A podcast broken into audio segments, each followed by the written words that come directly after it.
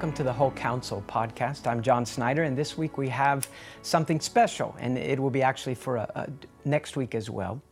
We want to introduce you to a sermon by Martyn Lloyd-Jones. If you don't know much about Martyn Lloyd-Jones, he was a minister in the first, uh, the middle part of the 20th century in Wales and then in England. Lloyd-Jones is actually a Welshman, and he preached often on the radio in Welsh. Um, most of us know Lloyd Jones through his books, and if you haven't picked up a book by Martyn Lloyd-Jones, you really ought to do yourself the favor and do that. Um, I remember the first time that I read one of his books, it would have been a collection of his sermons, which most of his books were the collections of sermons, on the Sermon on the Mount.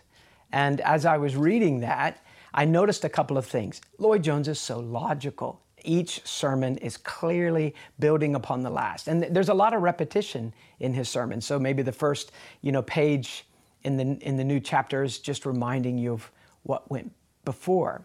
Lloyd-Jones also is wonderfully logical when he lays out kind of a big picture of the passage. And that's where I find him most helpful for me. I mean, I have commentaries that talk about individual Greek words and grammar. But Lloyd-Jones is so helpful for the, the, the bird's eye view. What's this all about and where are we headed? Also, Lloyd-Jones, though really balanced, quite penetrating. And, you know, he's definitely not a flamboyant preacher, but he's a preacher that gets behind my armor and does my soul good. I remember one time listening to a series of his sermons on revival, and I had to paint a house.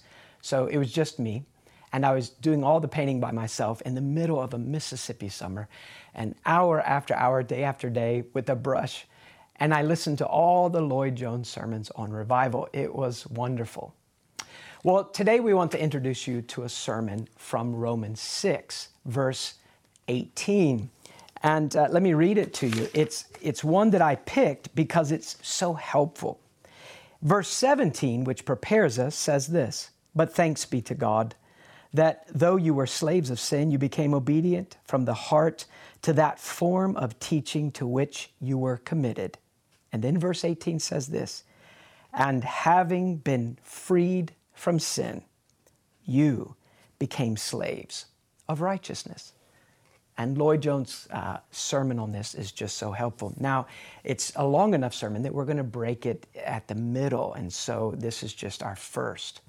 Also, we wanted to introduce you to a ministry that is so helpful. While there are a number of companies that have taken his sermons, which have been put into print and published them, the Banner of Truth, primarily, uh, Crossway, many others, one of the most helpful ministries with regard to Lloyd-Jones audio sermons is a ministry called the Martyn Lloyd-Jones Trust or the MLJ Trust. There's a website and there's a phone app. Um, now, this is a, a trust run by a, a, handful of people who have full time jobs and devote their time to this. It makes Lloyd-Jones sermons available in, in, in different, you can search the site by various collections, so the book of Romans or sermons on the gospel. And you can search by texts. But all these sermons have been put up there by these volunteers. And it is, uh, while there are um, no paid employees. There are costs involved in all of this. And it is a ministry that is entirely funded by donors. And so if you are looking for something that you can give to, that you know will bear lasting fruit, um, this will be wonderful. Um, Teddy will give you links in the show notes to, to the app and to the website, the Martyn Lloyd-Jones Trust. We hope that you find the first half of this sermon helpful. We come this evening in a study of this epistle to the Romans to the 18th verse in the 6th chapter. The 18th verse in the 6th chapter of Paul's epistle to the Romans. Being then made free from sin, ye became the servants of righteousness. Being then made free from sin, ye became the servants of righteousness. Now, this is one of those verses, and we've come across previous instances and examples of this in this very chapter in which the great apostle, as it were, sums up the position of the Christian. You will have noticed that in uh, developing his argument in this chapter, he keeps on doing that. He works out an argument, then sums it up. That is, of course, of the very essence of true teaching. And here, having worked out his argument in verses 16 and 17, he, as it were, sums it up and again arrives at a fundamental conclusion about the Christian men, and particularly in terms, once more, of this objection which was being brought forward against his teaching by certain people, to the effect, uh, namely, that his teaching was that because we are not under the law but uh, under grace, we can therefore continue in sin. In other words, I am suggesting that this 18th verse is in many ways parallel to verse 11. It more or less does uh, for this section what verse 11 did uh, for its section. Having worked out his argument in verses 1 to 10, he therefore says, Likewise, reckon ye also yourselves to be dead indeed unto sin, and but alive unto God through Jesus Christ our Lord. That is the truth about the Christian. Well, now here he is stating it again, the same truth really, but that he is putting it obviously this time in terms of this illustration of slavery, which he has been using as his argument in verses 16 and 17. Now, it's important that we should thus understand the apostle's characteristic method. There's something else that is characteristic about this method also. You will generally find that he gives us one of these summaries of the Christian and his position before he goes on to make an appeal or a practical exhortation. Now, you remember how he did that in verse 11 having told us that we are to regard ourselves, uh, because it's true of us, as dead indeed unto sin, but alive unto God through Jesus Christ our Lord, he then goes on to his appeal. Let not therefore sin reign in your mortal body, etc. The appeal of verses 12 and 13. Well, now he's doing exactly the same thing here. Here is the statement about us in verse 18. Well, then, because of that, he says, I speak after the manner of men because of the infirmity of your flesh. For as ye have yielded your members servants to uncleanness and to iniquity and to iniquity, even so now yield your members servants to righteousness and to holiness. In other words, because what he says in verse 18 is true of us, he has a right to make the appeal of verse 19 and the following verses. Indeed, because of what is true of us in verse 18, it follows inevitably that he must make the appeal which he makes in verse 19. And so, in every way, he proves the utterly foolish uh, and futile character of this charge which is made against him and which he has put before us in verse 15. Now then, there are the mechanics of this most important verse that we're looking at this evening. Having thus seen its position in its setting, and having seen how the apostle came to make the statement, we can now proceed to consider it. The first uh, things I would say about it are general. Here is one, for instance. This is a statement of fact. It isn't an exhortation. He's not exhorting us to free ourselves from sin. He is telling us that we are free from sin. It's an exhortation. It's not an exhortation. It is a statement of fact. This is the position of the Christian. This is the truth about the Christian. Secondly, it is something which is true of all Christians. Now I want to emphasize that equally. It is true of all Christians. It isn't merely true of some Christians who've gone on to have a second experience. It is true of all Christians. No amen, I notice now. However, well now then, that's significant probably. Well now, let's, let's, let's, uh, let's watch this. This is the, a, a very vital part of the whole argument of the apostle at this point. This isn't uh, merely something that is true, I say, of certain special Christians who have got something which the ordinary Christian hasn't got. No, he is making it as a universal statement about all Christians. If you like, I'll put it in another way. You cannot be a Christian at all except this be true of you. Now then, let us work this out together. What then is it that he's saying is true of every one of us who is a Christian? Well, you notice he starts with his negative. Here it's put like this in the authorized being then made free from sin. But there's a better translation. Having been freed from sin. That's the negative that's true about us. And what does that mean? Well, let me add some more negatives. It doesn't mean sinless perfection. It doesn't mean that we are now entirely free from sin in every respect, that there is no sin left in us at all, and that we have finished once and forever with sin itself, or sin as such. It doesn't mean that. He's not teaching sinless perfection, as the whole context shows, and especially the exhortation in verse 19 which follows. So we mustn't interpret being free from sin as meaning that literally there is no sin left in us in any shape or form whatsoever, and that we have finished with it completely and absolutely. It doesn't mean that. Secondly, it does not mean that we are free from the sinful nature. Now, those who've been following here regularly will understand these uh, distinctions. It does not mean, I say, that the sinful nature has been taken right out of us. You remember we've drawn a distinction between the old man and the sinful nature. The old man has gone. He is dead. We are finished with him once and forever, but not with the sinful nature. The sinful nature remains, as we've been reminded in verse 12, in our mortal bodies. Now then, so I say it doesn't mean that we are free altogether from the sinful nature. It means less than that, it means more than that. Let me expand that.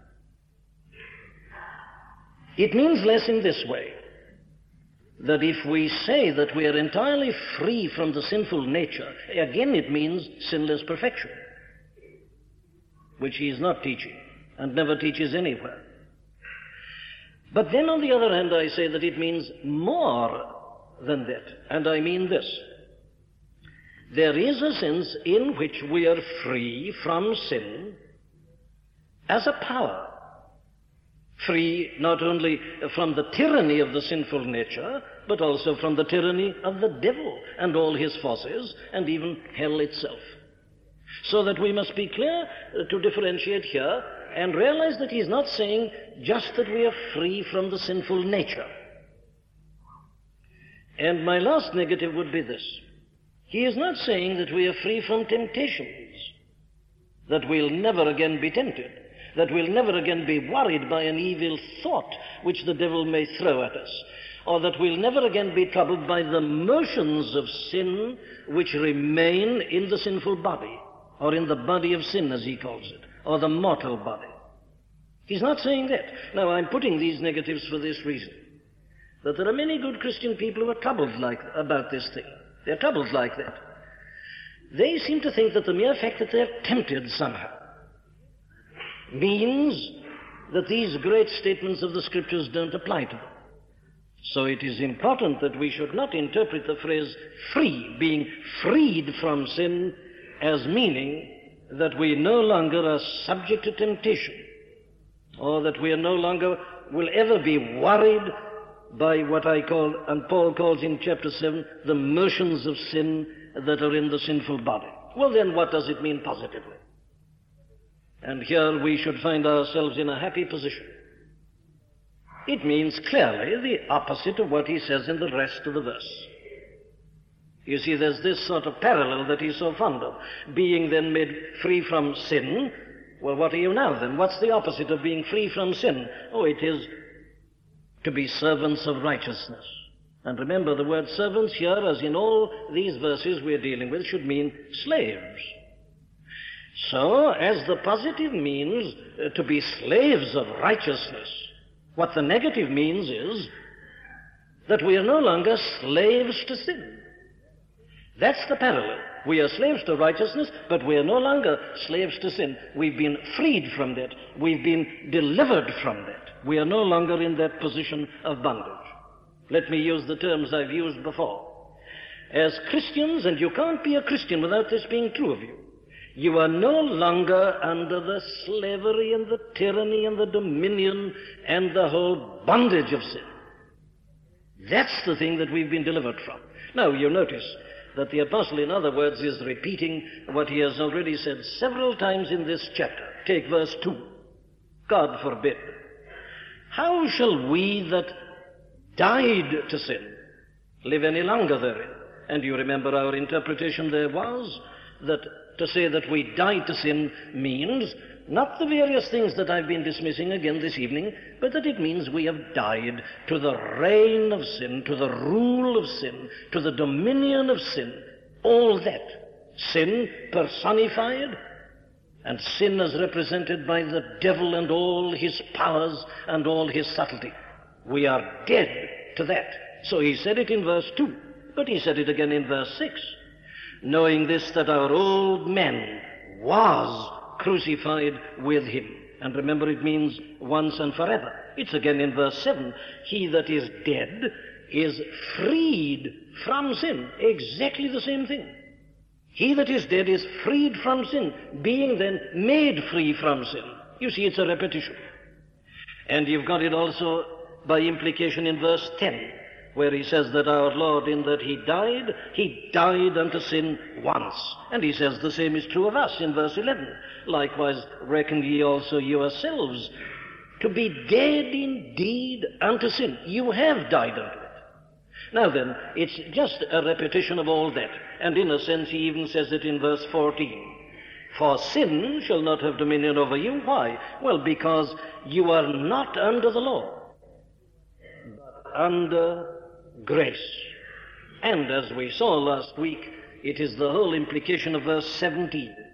God be thanked that you were the servants of sin, the slaves of sin, but you're no longer that. You have obeyed from the heart that form of doctrine into which you were delivered or to which you were committed. Very well.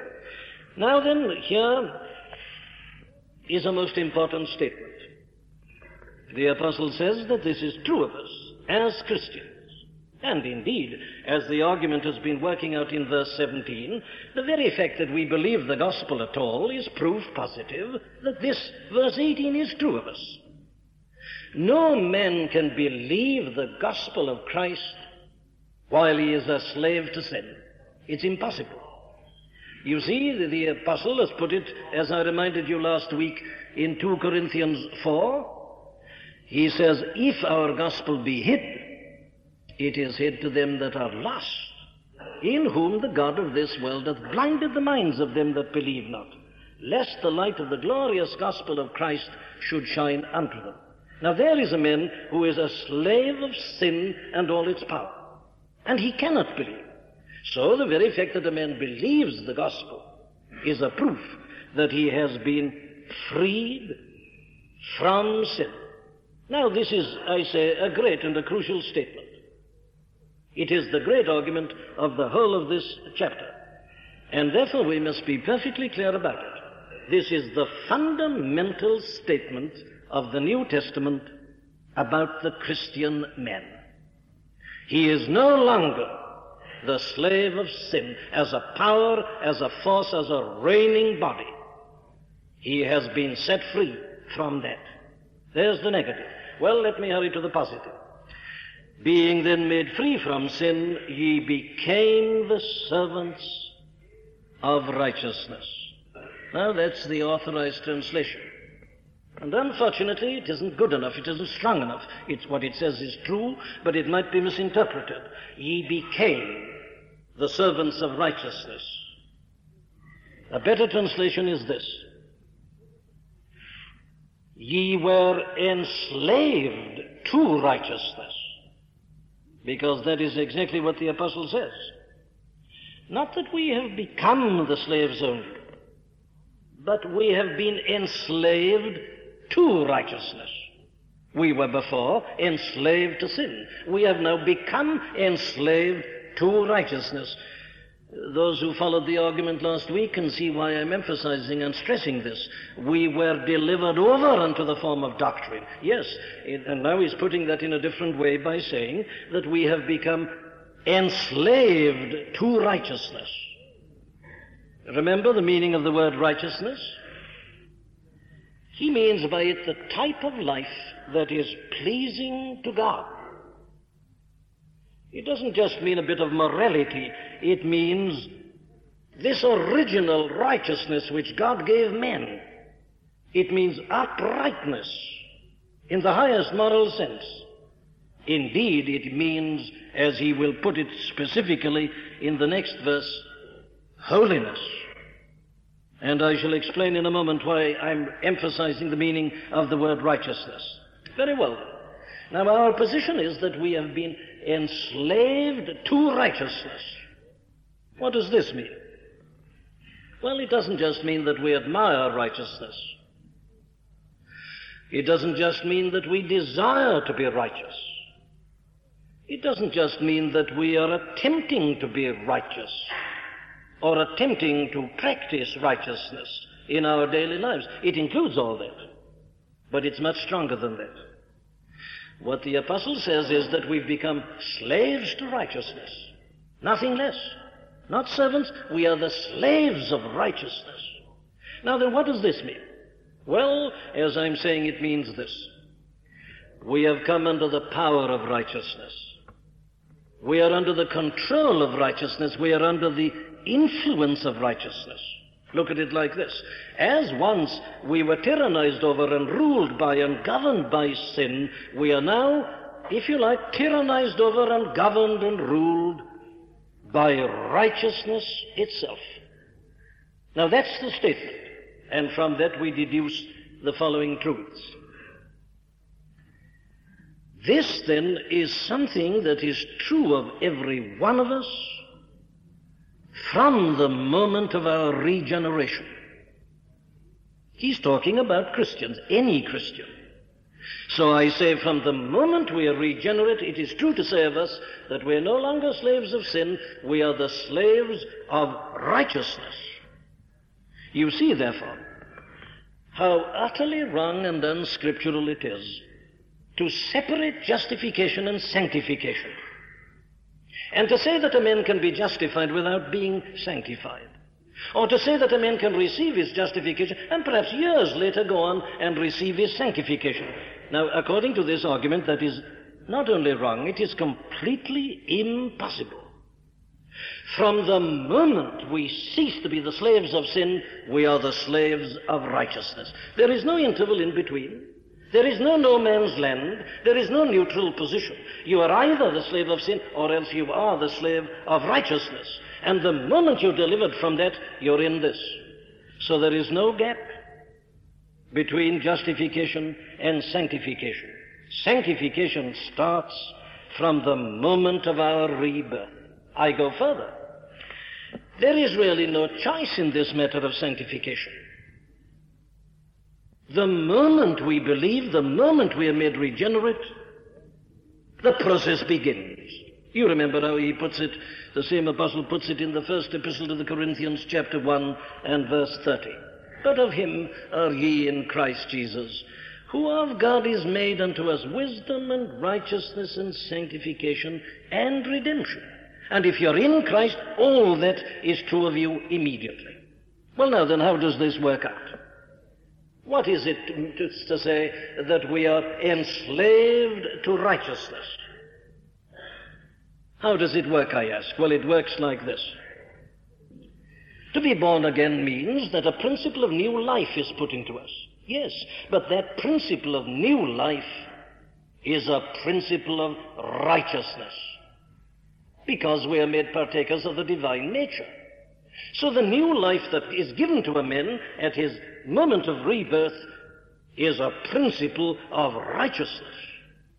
And it's a principle that begins to work at once in us, and it works as a power.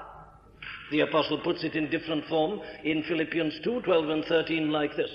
Work out your own salvation with fear and trembling, for it is God that worketh in you both to will and to do. That's the principle of righteousness working in us. It was put into us at the moment of regeneration, and that is how it works. It is working, it is God that worketh in us both to will and to do. And of course, uh, the teaching is that the Holy Spirit does precisely the same thing. Take, for instance, Galatians 5:17. The flesh lusteth against the spirit, and the spirit against the flesh. Now you notice the same thing is said of the two. The flesh lusteth, yes, but so does the spirit. And the moment a man has become a Christian, the Holy Spirit of God is in him, and the Holy Spirit of God is lusting within him already, lusting to win him. Now, you get a parallel statement in a very interesting way in the Epistle of James, in the fourth chapter, in the fifth verse. The authorized translation has it like this The Spirit that dwelleth in us lusteth to envy. But you'll find a very interesting and, as I think, very right translation in the margins of some of the Bibles. The Spirit which He made to dwell in us yearneth for us even unto jealous envy. Now, here is the Christian, you see. There are forces that are anxious to get him, to get his suffrage, to use him. There's the power of evil and of sin. Yes, but this other spirit that God has given us is lusting on the other side, even into jealous envy. What for? Well, to win us to God, to win us to righteousness, to make us what God would have us be. So you've got these two forces. Now then, this is how this enslaving to righteousness works itself out. We are under this power that is lusting for us even to jealous envy, in order that we might be finally perfect in the presence of God. It is the will of God, even your sanctification. So we can resolutely and confidently say this that this work which God has begun in us, He will go on until it is absolutely perfect. He which hath begun a good work in you will perform it until the day of Jesus Christ. That is His will for us, even our sanctification. He puts the principle of life in us, its righteousness, and it works, and the Spirit works in it. And so the process will go on until we shall be finally faultless and blameless before Him in glory. And He has many ways of doing this. I mustn't go into them this evening. But you know, in a sense, it's a terrible thing to be a Christian.